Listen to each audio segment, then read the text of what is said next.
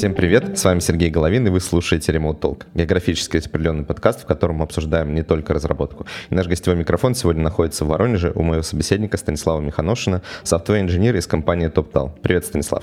Привет, привет всем. Да, давай начнем по традиции с того, что ты расскажешь, как ты вообще в разработку попал, а, как попал в TopTal и, собственно, вот как у тебя все это началось. А, как я попал в разработку? Ну, наверное, еще со школы я хотел заниматься IT. Я не очень понимал, что именно я хочу, но мне нравилось просто само направление. Мне интересно было как-то взаимодействовать с компьютерами и узнавать, как они работают э, под капотом. Вот, поэтому я учился в Воронеже на факультете ФКН в Государственном университете. И, наверное, с, курса со второго я устроился работать системным администратором на своем же факультете. Там была такая интересная инициатива, что студентов брали, и они работали там на пол или четверть ставки, помогали поддерживать э, сеть факультета, администрировать серверы и все в таком духе.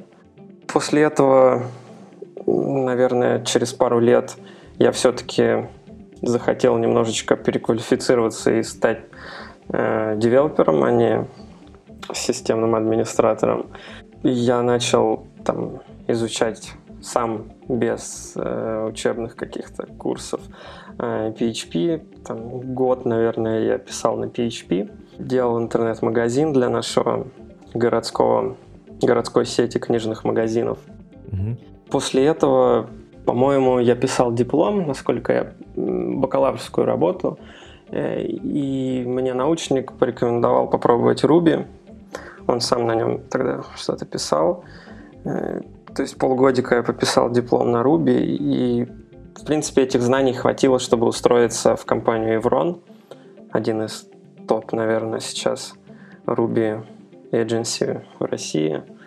Они занимаются заказной разработкой, и как бы в 2011 году, устроившись туда работать, я там почти 4 года работал над разными проектами, ну и, собственно, наверное, эта компания дала мне толчок в моей карьере. После Evron я работал еще несколько лет в компании Data Art. Это такой большой аутсорсер, там много разных технологий. Но я там также занимался Ruby, управлял командой. Э, мы делали один довольно интересный проект там. Также я полгода пописал на Go в Data Art. Ну и в конце концов как-то я перешел в TopTal, в Core Team, и сейчас последние три года работаю в Core Team, занимаюсь разработкой всех внутренних сервисов TopTal, которые позволяют бизнесу расти, развиваться и зарабатывать деньги. Ну, вот это интересный момент. То есть обычно, а, когда употребляешь в одном предложении слово разработчик и топтал, э, ну, люди воспринимают это как просто некий фрилансер, который работает через платформу топтал. Да. Да, то есть тут важно отметить, что ты именно, получается, в core team топтал и непосредственно сам сервис разрабатываешь. Да, каждый раз, когда я говорю, где работаю, мне приходится уточнять, потому что большинство людей думают о фрилансе в первую очередь. Хотя, как бы, в самом Core Team Top Tal это довольно большая команда Ruby инженеров со, со всего мира, вплоть до некоторых звезд Ruby мира, типа там Божидар Бацев, который написал там самый популярный линтер для Ruby.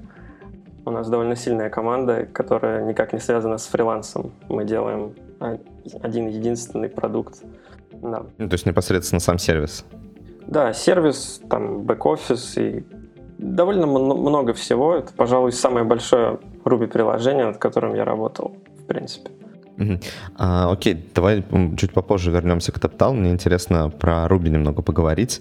А, вот ты говорил, что, в принципе, давно уже начал писать на Ruby, и действительно там в 2011 году, ну, в начале вообще 10-х, 20 получается уже годов, да, как правильно сказать.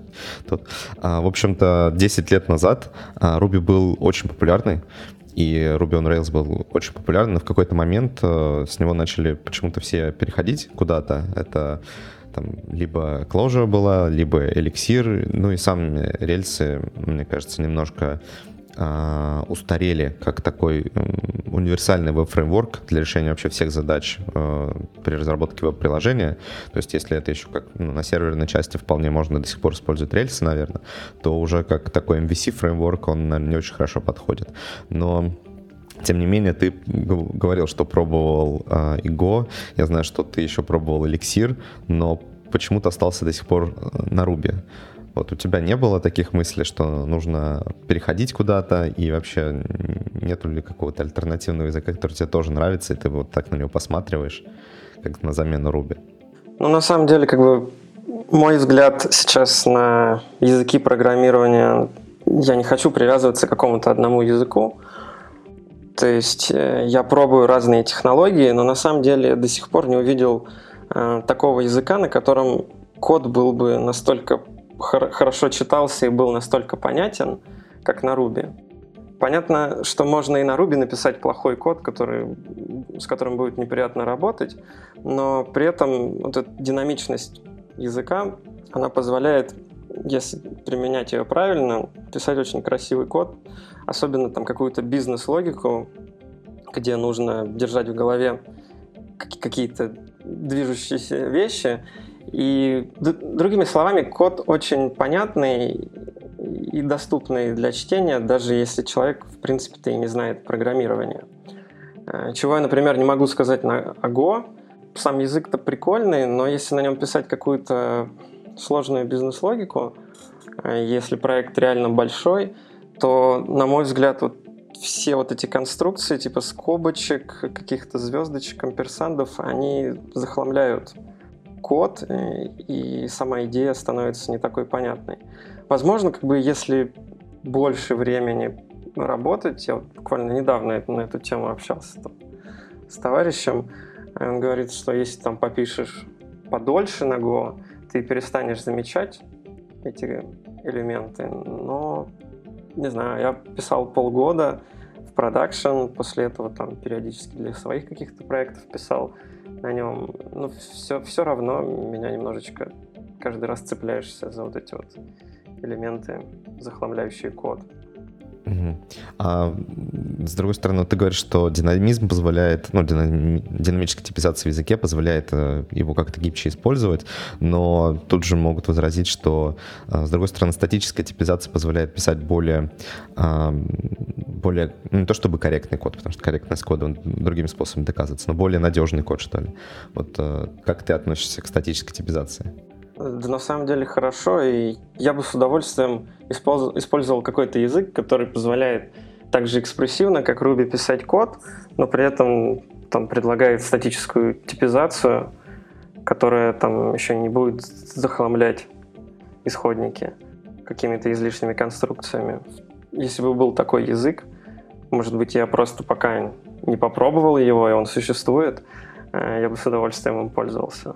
А ты смотрел на, там, не знаю, на Kotlin, на Scala? Ну, Scala, ладно, мне кажется, это очень перегруженный язык. Ну, Kotlin, хорошо. А, на Kotlin не смотрел, на Scala смотрел. В принципе, мне интересно, и я там уже придумал задачу, которую хочу попробовать сделать на скале, но в скале, насколько я вот слышал от людей, которые с ней работают, вот там большая проблема, что несколько парадигм, и вот их смешение приводит к не очень хорошим результатам. Но это то, что я слышал от людей, которые занимаются скалой. Я не, не могу сказать, насколько это верно.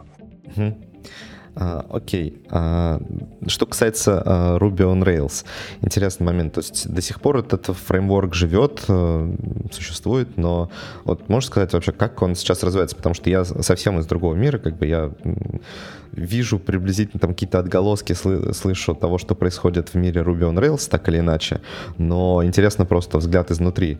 А что сейчас происходит вообще в мире Ruby, Ruby on Rails, как развивается Ruby on Rails, там, какую нишу занимает и так далее? Угу.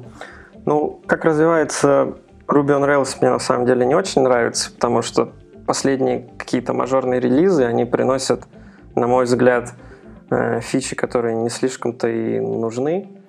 Э, то есть такое ощущение, что фреймворк идет в каком-то в направлении какой-то CMS, то есть у нас появилась возможность редактировать тексты в приложении прямо из браузера, у нас появились там какие-то аплоудеры из коробки во фреймворке, чего там еще добавили?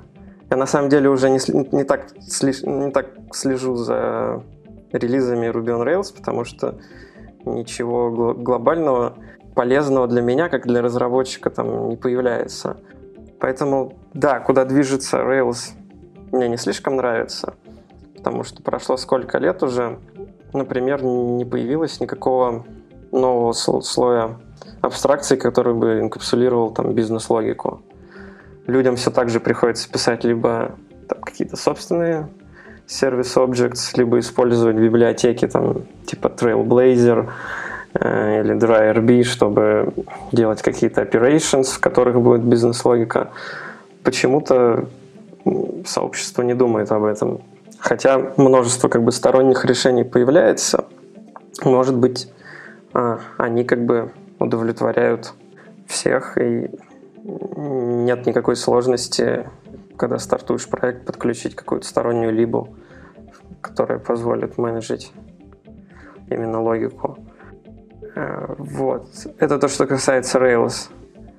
А, но при этом фреймворк все так же решает ту задачу, в которой он был хорош. Это если у вас есть какая-то идея, и вам нужен прототип или MVP, вы просто берете Rails, там, ну и, допустим, вам не нужен да, какой-то single-page application, э, вам нужно, вам достаточно серверного рендеринга, и чтобы быстро что-то сделать и показать, то тут как бы он все еще решает задачи довольно клево. Ну вот, кстати, есть такое мнение, что Ruby стал популярным во многом благодаря как раз-таки Ruby on Rails. И есть ли какая-то альтернатива сейчас вообще вот этому фреймворку? Потому что зачастую, раньше, по крайней мере, так было, что если искали разработчика на Ruby, то подразумевалось, что он и рельсы должен знать. То есть это вообще были неразделимые сущности. И вот, э, не знаю, сохраняется ли такая тенденция до сих пор, или сейчас уже в Ruby, в принципе, появилось какое-то разнообразие, и Ruby не является языком одного фреймворка уже? Ну, я бы сказал, все еще является, но альтернативы появляются.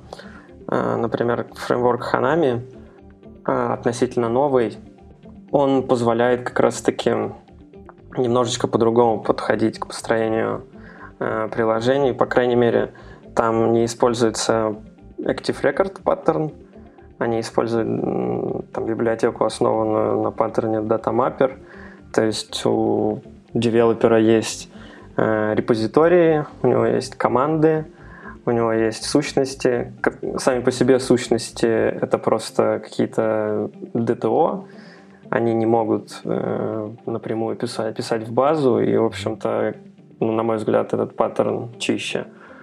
Плюс они как бы э, из, из коробки фреймворк пытается э, изолировать э, именно бизнес-логику приложения и не связывать ее с presentation, вот этим лейером Таким образом, у вас бизнес-логика лежит там в одном месте, и она может использоваться там в приложении веб, которое, допустим, рендерит странички. Вдобавок у вас может быть приложение API, которое дает что-то там в виде JSON или там чего, неважно.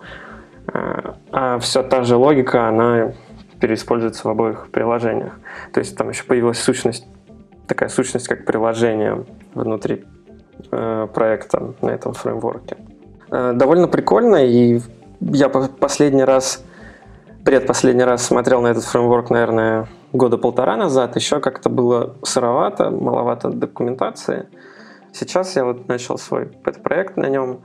Э, Все стало гораздо лучше, уже приятно с ним работать, но по-прежнему он не может конкурировать с Rails, по крайней мере, там для новичков, потому что как только вы видите какую-то проблему, э, в мире Rails достаточно просто скопировать exception э, и найти на Stack Overflow какое-то решение. Может быть, не самое лучшее, но, по крайней мере, вы продвинетесь дальше или поймете, в чем проблема.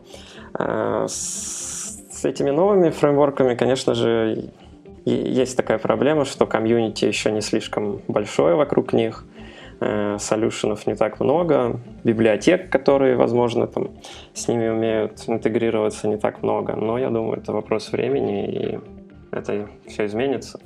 Ну, действительно, это вопрос времени, только есть ну, какой-то такой негативный тренд в мире Ruby, как мне опять-таки показалось со стороны, что разработчики, именно рубисты, уходят и становятся там клажуристами, эрлангистами и так далее. До сих пор ли вот, кстати, эта тенденция сохраняется?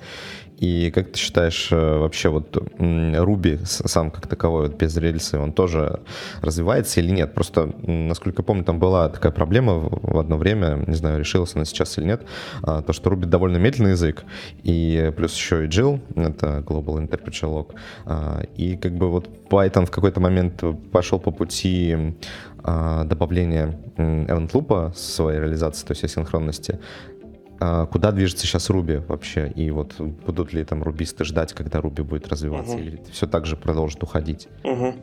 Ну, по поводу того, что люди уходят, мне кажется, это ложное впечатление. Почему два факта? А, ну, первый, как это лично мое такое впечатление, а, большинство людей, которые пришли в Руби, например, 10 лет назад, это, скорее всего, не новички в программировании в принципе. Это люди, которым нравится пробовать что-то новое. Э, большинство людей там переходили из Java, еще из каких-то технологий. И, возможно, как бы вот тот, э, тот факт, что они переходят все время в какие-то другие технологии, это, ну, какой часть их характера, да, э, и вот сообщество, сообщество состоит из таких людей через 10 лет им стало скучно в Ruby, они там пошли в Clojure, в Elixir, еще куда-то. Это первый момент. Второй момент, то, что я вижу сейчас, э, я как бы сейчас много занимаюсь собеседованиями, менторством, я вижу, что в Ruby приходит очень много новых людей. Вот сейчас множество людей, которые вообще никогда не занимались программированием, они приходят в Ruby.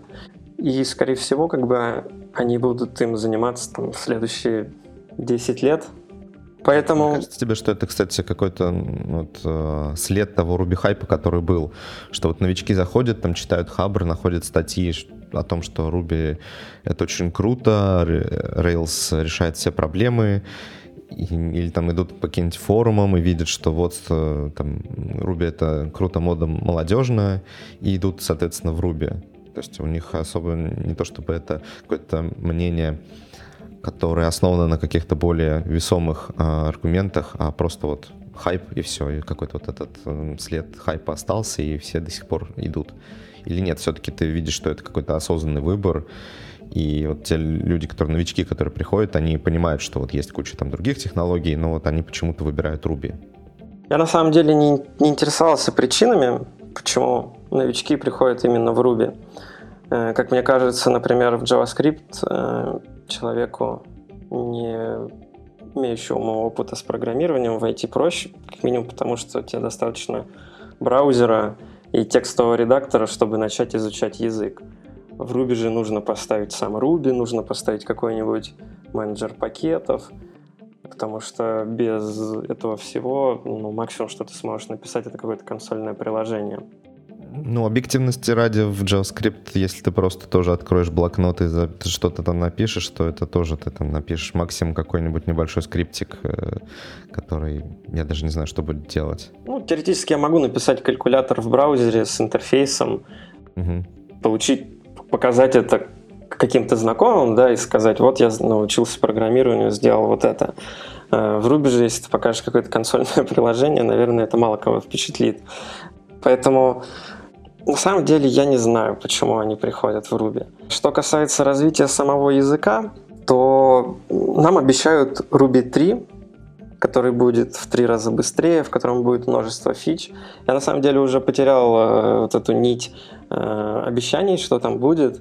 То есть там обещали и систему типов. По-моему, недавно сказали, что все-таки ее не будет. Э, Она опциональная? Ну, то есть это как э, типа TypeScript, где ты можешь писать, в принципе, без типов, но при этом можешь писать с типами, и вывод типов существует? Или это будет прямо в Ruby обязательная система типов? Ой, я не знаю на самом деле. Потому что это какое-то, мне кажется, далекое будущее, и когда Ruby 3 выйдет, непонятно. Э, там также обещали решить проблему с тредами, не знаю как, избавиться от джила. Посмотрим, что будет. Но, в принципе, как бы то, что я вижу сейчас, э, что Python, что Ruby, у них также джил. Да, Python там движется в сторону асинхронности. Вот как раз-таки планирую посмотреть, как у них это реализовано и как, насколько прикольно с этим работать. Ты еще в какой-то момент э, смотрел на эликсир и делал даже доклад об эликсире. Вот э, как тебе этот язык? Это же, насколько я помню, автор языка Джозе Валим, который как раз-таки был очень активным контрибьютором в мире Руби, потом пошел и сделал свой язык поверх э, Erlang VM и при этом с синтаксисом Ruby. Он довольно сейчас, попу- ну, по крайней мере, не то чтобы может быть популярный в плане разработки продакшн-приложений, но на конференциях довольно популярен язык. Вот как тебе он? Мне язык понравился. А, синтаксис, опять же, э, ввиду того, что Хосе Валим как бы рубист изначально, он сделал его очень похожим на Ruby. И основная масса, наверное, сейчас пользователей эликсира это все-таки бывшие рубисты. И он добавил как бы те функциональные концепции, которых не хватало, не хватало. То есть это иммутабельность, э, и взял самое лучшее паттерн матчинг, и взял самое лучшее от Erlang платформы, UTP и сами треды. Очень прикольно на нем писать. Э, единственное, что как бы нужно понимать, для чего вы им пользуетесь. Опять же, каждый раз, когда я беру эликсир, мне немножечко не хватает э, ООП парадигмы, когда доходит дело до э, какой-то вот именно бизнес-логики. Хочется сделать традиционные объекты, какую-то декомпозицию. А в, в эликсире всего этого нет. У вас есть структуры, у вас есть модули и функции. Э, поэтому в такие моменты немножечко не хватает, но если приложение реально требует многопоточности, и при этом не требует каких-то э, быстрых вычислений, потому что математика в Erlang VM не самая быстрая, э, то тут эликсир очень прикольный. И единственное, что здесь нужно знать, помимо языка, еще и э, OTP. OTP и, в принципе, как работать со всеми этими тредами.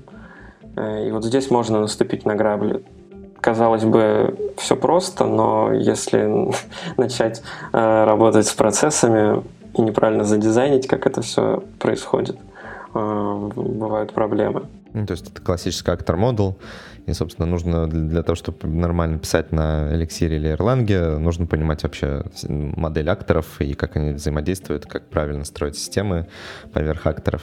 Да, да. то есть как бы языка одного недостаточно уже. Но для веб-приложений там уже есть фреймворк, который довольно классный. Опять же, они там э, многое взяли из Rails, поменяли э, паттерн э, работы с базой, там нет Active Record, там снова Data Mapper. И веб-фреймворк довольно прикольный, но просто я не, для веб-приложений я не вижу смысла для чего э, использовать именно его. Ну, на самом деле, там интересная концепция э, заключается она в том, что мы можем, соответственно, написать приложение, которое рендериться будет на сервере, а все ченджи будут вычисляться уже ну, также на сервере, но передаваться на клиент. То есть это что-то типа гибрида э, single page application и классического сер- серверного приложения. То есть это довольно необычная штука. А, и, в принципе, мне кажется, может быть даже, а, если рассматривать вот развитие Phoenix фреймворка и, на мой взгляд, а, Ruby on Rails, то Phoenix фреймворк чуть ближе к современному миру, потому что, ну, как бы сейчас классические прям такие рендеринг на сервере, когда там на каждый чих, условно, тебе нужно перерендерить страничку и показать что-то новое, это уже не актуально. Вот, кстати, пробовал ли ты сам работать с Фениксом? Как он тебе? С Фениксом пробовал. В принципе, прикольно по поводу вот этого, как он называется, Live Reload или... Ну, я не знаю, как он у них называется, но да, идея в том, что, получается, вычисление э, изменений на странице происходит на сервере, и потом дифом отдаются на сервер с, кли... Э, с... Э, на клиент сервера. Да, но в Rails тоже там были компоненты, которые позволяют там, Turbolinks при изменении у вас там приходит какой-то кусочек обновленной разметки, и там в браузере он уже подставляется и э, появляется это на странице. Ну, как бы это тоже... Насколько я знаю, там в комьюнити Ruby как-то их не особо поняли, эти турболинки, и популярности они не обрели. Да, ну и как бы большинство людей уже начали делать single-page applications, и им нужен был нормальный какой-то API, который JSON и отдаст, а вся логика будет уже mm-hmm. в клиенте.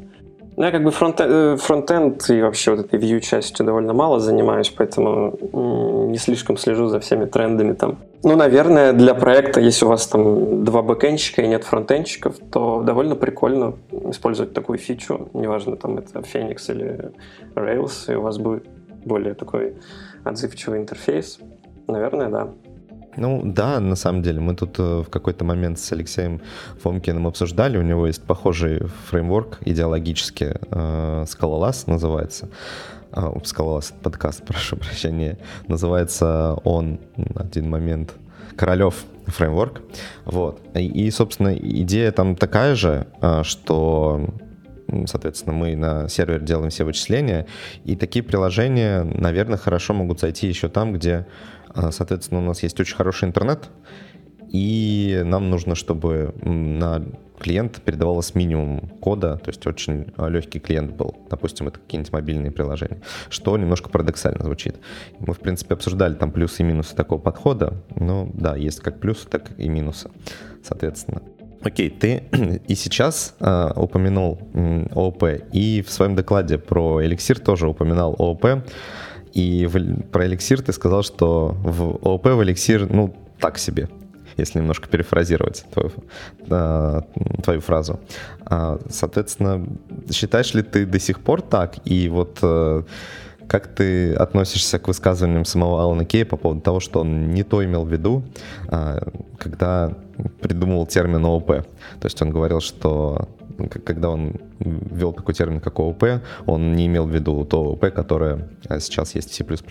На самом деле, когда я делал тот доклад, это, наверное, был апофеоз моего использования эликсира. После этого я им больше не пользовался.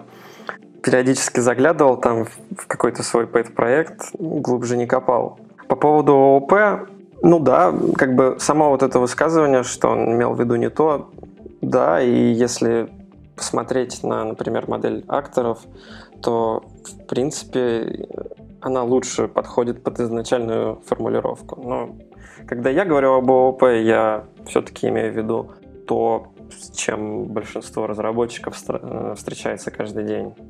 Ну, я понял, я немножко про другое хотел даже спросить. То есть э, ты просто сказал, что то ОП, которое в эликсире, оно не очень. И есть э, мнение, оно сейчас не очень популярно, но набирает все больше популярность, что как раз-таки то ООП, которое сейчас в Java, оно не очень.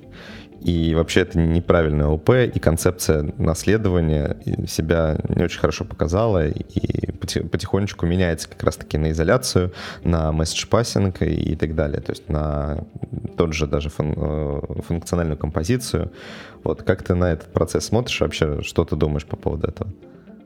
Ну, на самом деле, я бы не сказал, что я очень много видел проблем с наследованием, если слишком уж им не злоупотреблять. И там достаточно, мне кажется, прочитать какую-нибудь книгу, ну, например, Сэнди Мэтс, э, один из э, рубишных таких пропагандистов хорошего ООП-дизайна. И в этой книге довольно неплохо рассказывается какие моменты вам лучше использовать композицию вместо наследования.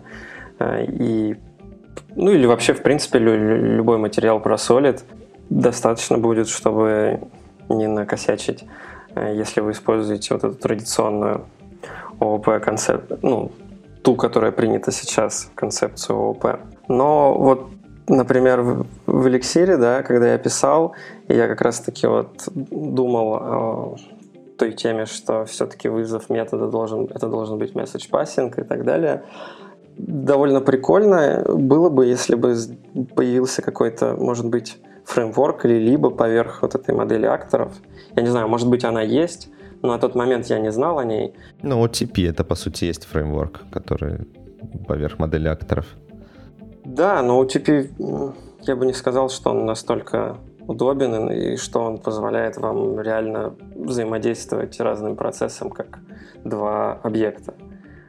Поэтому, то есть, ну, мне кажется, OTP он все-таки довольно-таки низкоуровневый. Хочется чего-то mm-hmm. более высокоуровневого надо OTP, где мы, мы бы, например, создавали объекты, выглядело это довольно традиционно, как мы привыкли сейчас, но, допустим, под капотом каждый объект был бы отдельным э, актором, и там был бы message passing, и все в таком духе. Было бы прикольно на это посмотреть. Я не знаю, может быть, какие-то уже подвижки есть в этом направлении в эликсире сейчас. Потому что комьюнити растет там довольно быстро, как я вижу. Окей. А, ну, давай отвлечемся от этой темы, вернемся все-таки уже к TopTal и о том, чем ты там занимаешься. И, соответственно, у меня первый вопрос. А до сих пор ли вы там используете как раз-таки э, Rails, Ruby и вот этот весь стек? Потому что вот сейчас мы обсуждали, что э, Rails немножко стагнирует, возможно. Угу. Есть какое-то развитие, но не такое быстрое. А вы до сих пор используете в TopTal э, вот этот стек? Да, у нас большая часть кодовой базы, в принципе, написана на Ruby и Rails. Конкретно наша команда, мы недавно экстрактили один относительно небольшой сервис из основной платформы, и мы попробовали поэкспериментировать с вот этим фреймворком Hanami. Mm-hmm.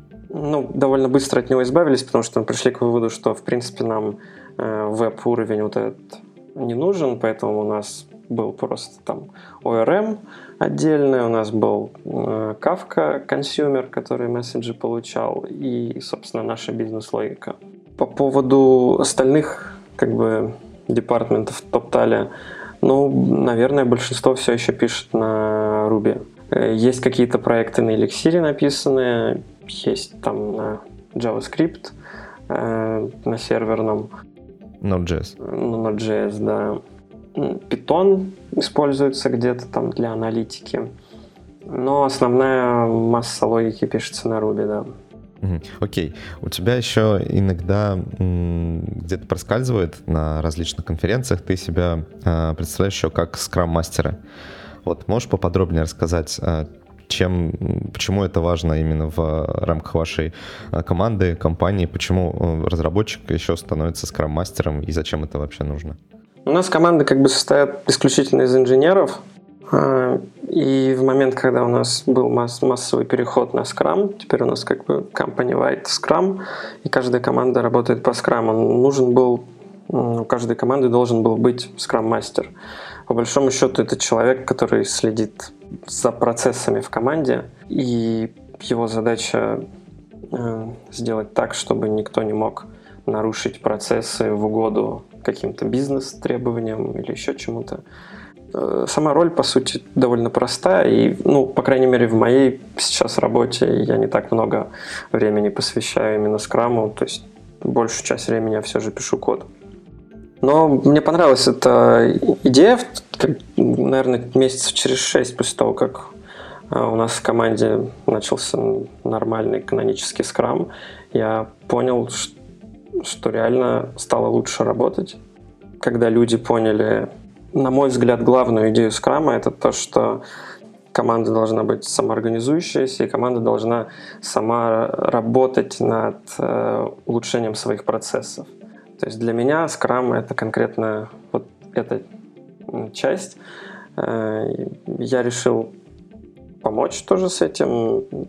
Начал изучать скрам, съездил на тренинг, сдал экзамен, ну и теперь как бы занимаюсь этим. То есть ты даже сертифицированный скрам-мастер? Да, да.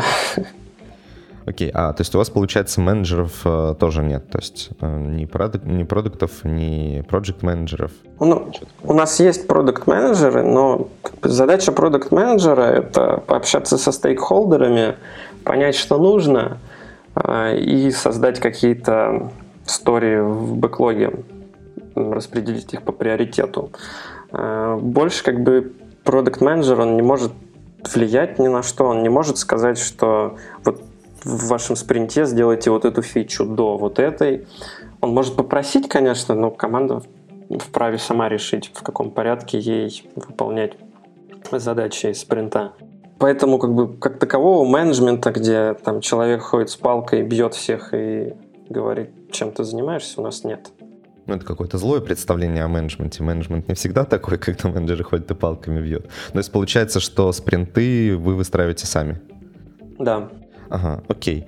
А, соответственно, у вас, получается, есть какое-то разделение на команды, и каждая команда — это просто исключительно группа инженеров, нет никакого менеджера, есть а, один скрам-мастер, и, соответственно, вы самоорганизуетесь. То есть у вас просто есть какой-то условный бэклог, оттуда вы формируете уже скоп задач, которые вы будете делать в рамках спринта. И так во всей компании. Да, примерно так, но единственное, как бы у каждой команды есть Team Lead. Угу. Отчасти он выполняет менеджерские задачи, потому что тимлит э, у нас это скорее все-таки ближе к менеджеру, нежели к техническому какому-то э, лидеру. Но, опять же, он не влияет на решение команды, он не может этого сделать. Э, то есть он какие-то организационные вопросы помогает решать, те, в которых скрам-мастер не способен помочь. А, то есть получается, что это два разных человека. То есть э, в команде есть скрам-мастер, есть тимлид. Да, да. И скрам-мастер как бы он должен и за тимлидом присматривать, чтобы тот тоже как бы не перегибал палку. Это специально так сделано, что ну, то есть именно два разных человека, или просто так сложилось?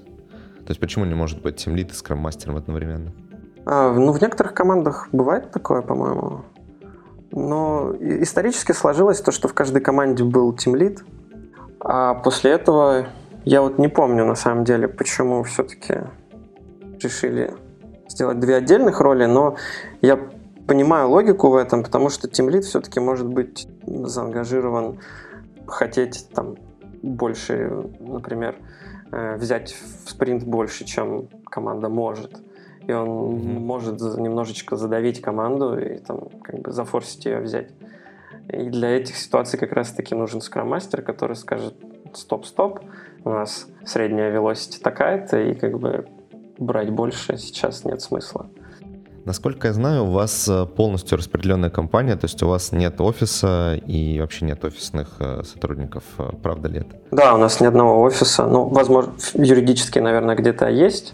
Угу. Они зарегистрированы, но как бы все сотрудники находятся там, где им хочется. Да, это довольно интересная штука, потому что у нас в компании то же самое, то есть у нас нет ни одного офиса, и все сотрудники э, удаленно э, работают. А как ты считаешь, вообще вот э, такой порядок вещей, когда нет офиса, нет какой-то, не знаю, core team, который в офисе сидит, и все сотрудники удаленно работают, они вот это накладывает какие-то изменения на процессы или нет?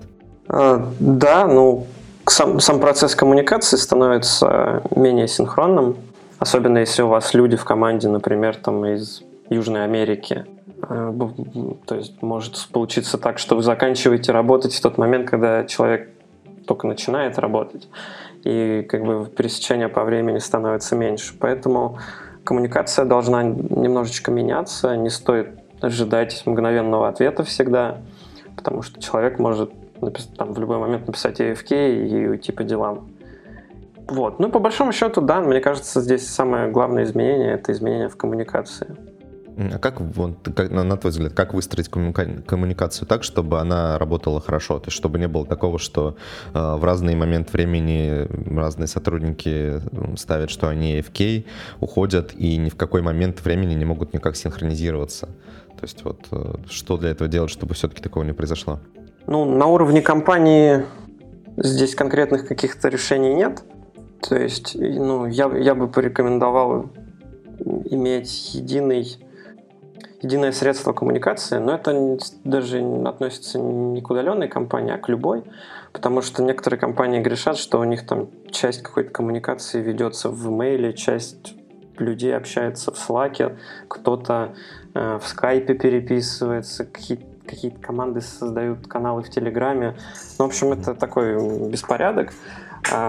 А, у нас конкретно, например, основное средство коммуникации Slack, угу. поэтому почта используется ну, максимум для каких-то нотификейшенов. Мне кажется, некоторые люди вообще не читают почту. Я читаю, но я знаю, что у нее всегда гораздо более низкий приоритет. И если кому-то нужно будет что-то срочное, мне напишут Slack. Поэтому главное мне держать там keep an eye on Slack и все. По поводу вот этих вот проблем с, тайм, э, с таймзонами и всем прочим, э, как мне кажется, опять же, это нужно решать на уровне команды.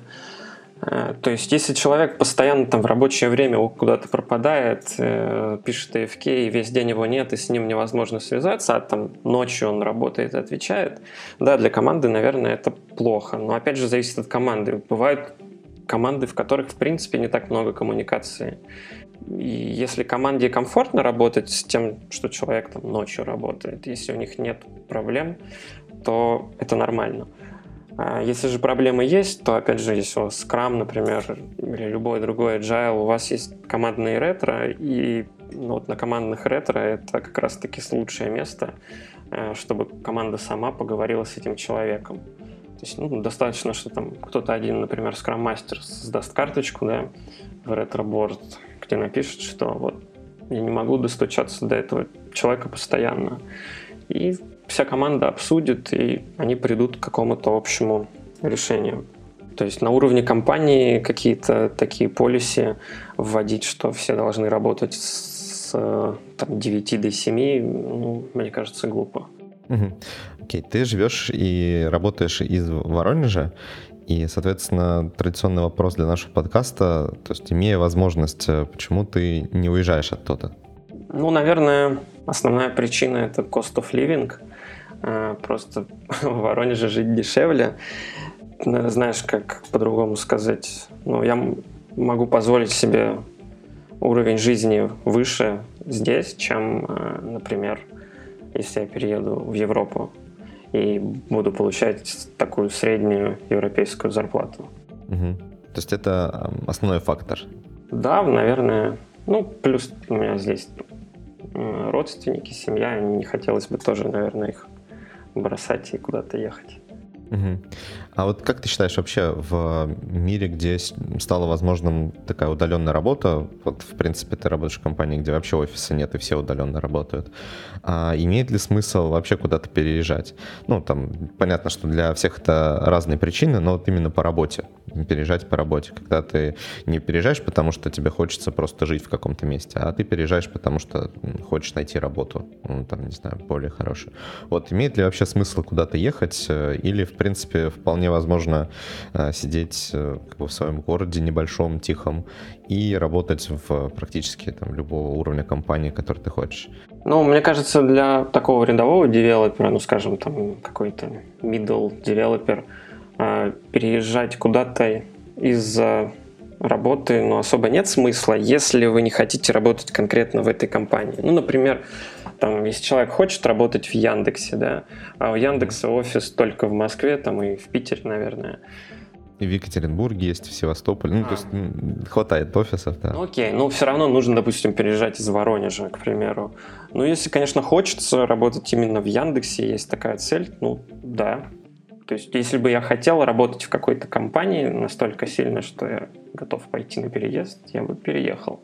А если же мы говорим о каком-то обычном ну, рядовом девелопере, ну, особо смысла нет. Если там экономически посчитать, то делать это не имеет смысла. Но э, если мы говорим уже о каком-то, наверное, уровне более высоком, например, там вы хотите стать техническим директором, то, конечно, в рамках локального города уже выбора нет, и нужно куда-то переезжать. Но опять же, я бы вначале там посчитал деньги, потому что все-таки мы работаем э, за, за деньги. По крайней мере, у меня такая позиция, что если бы у меня было достаточно денег, и мне не нужно было бы работать, чтобы их получать, я бы все равно занимался программированием. Поэтому как бы для меня работают в первую очередь деньги, а что-то интересное я смогу всегда там в open source э, смогу поработать, я смогу создать какой-то свой продукт, э, запустить. То есть для меня работа не является единственным источником интересной активности. Ну, то есть это не, ты воспринимаешь это не как э, фан, а как, собственно, способ заработать денег. Да, но опять же я подчеркну, не потому, не потому что мне не интересно программирование. Я, в принципе, большую часть свободного времени также посвящаю программированию угу. каких-то своих проектов. Вот. И для меня как бы работа над своим проектом гораздо более интересна, нежели э, работа на компанию. Окей. Okay. А, Воронеж, кстати, довольно большой город, город-миллионник. Это вообще довольно интересная штука. Я когда посмотрел а, статью в Википедии, то обнаружил, что динамика э, роста населения за последние 10 лет у вас довольно большая. То есть там, по-моему, с 800 тысяч э, выросли уже до миллиона. Э, это не очень свойственно для российских городов, насколько, по крайней мере, я до этого видел. А, интересно, как у вас обстоят дела с IT-сообществами? То есть угу. есть ли какие-то движухи, там, конференции, метапы и так далее? Да, последние, наверное, несколько лет прям пошла движуха. Э, когда я учился, например, в университете, э, ивентов было не так много, и в основном это были какие-то ивенты от, либо от вендоров, либо от э, каких-то крупных компаний, например, там DataArt, одна, один из крупнейших аутсорсеров в городе, они там проводили свои мероприятия. Мне лично как бы не слишком нравятся мероприятия, проводимые одной компанией, потому что ну, как правило, они нацелены в первую очередь на, на то, чтобы пополнить своих, ряды своих сотрудников, нежели на реальную пользу для посетителей конференции.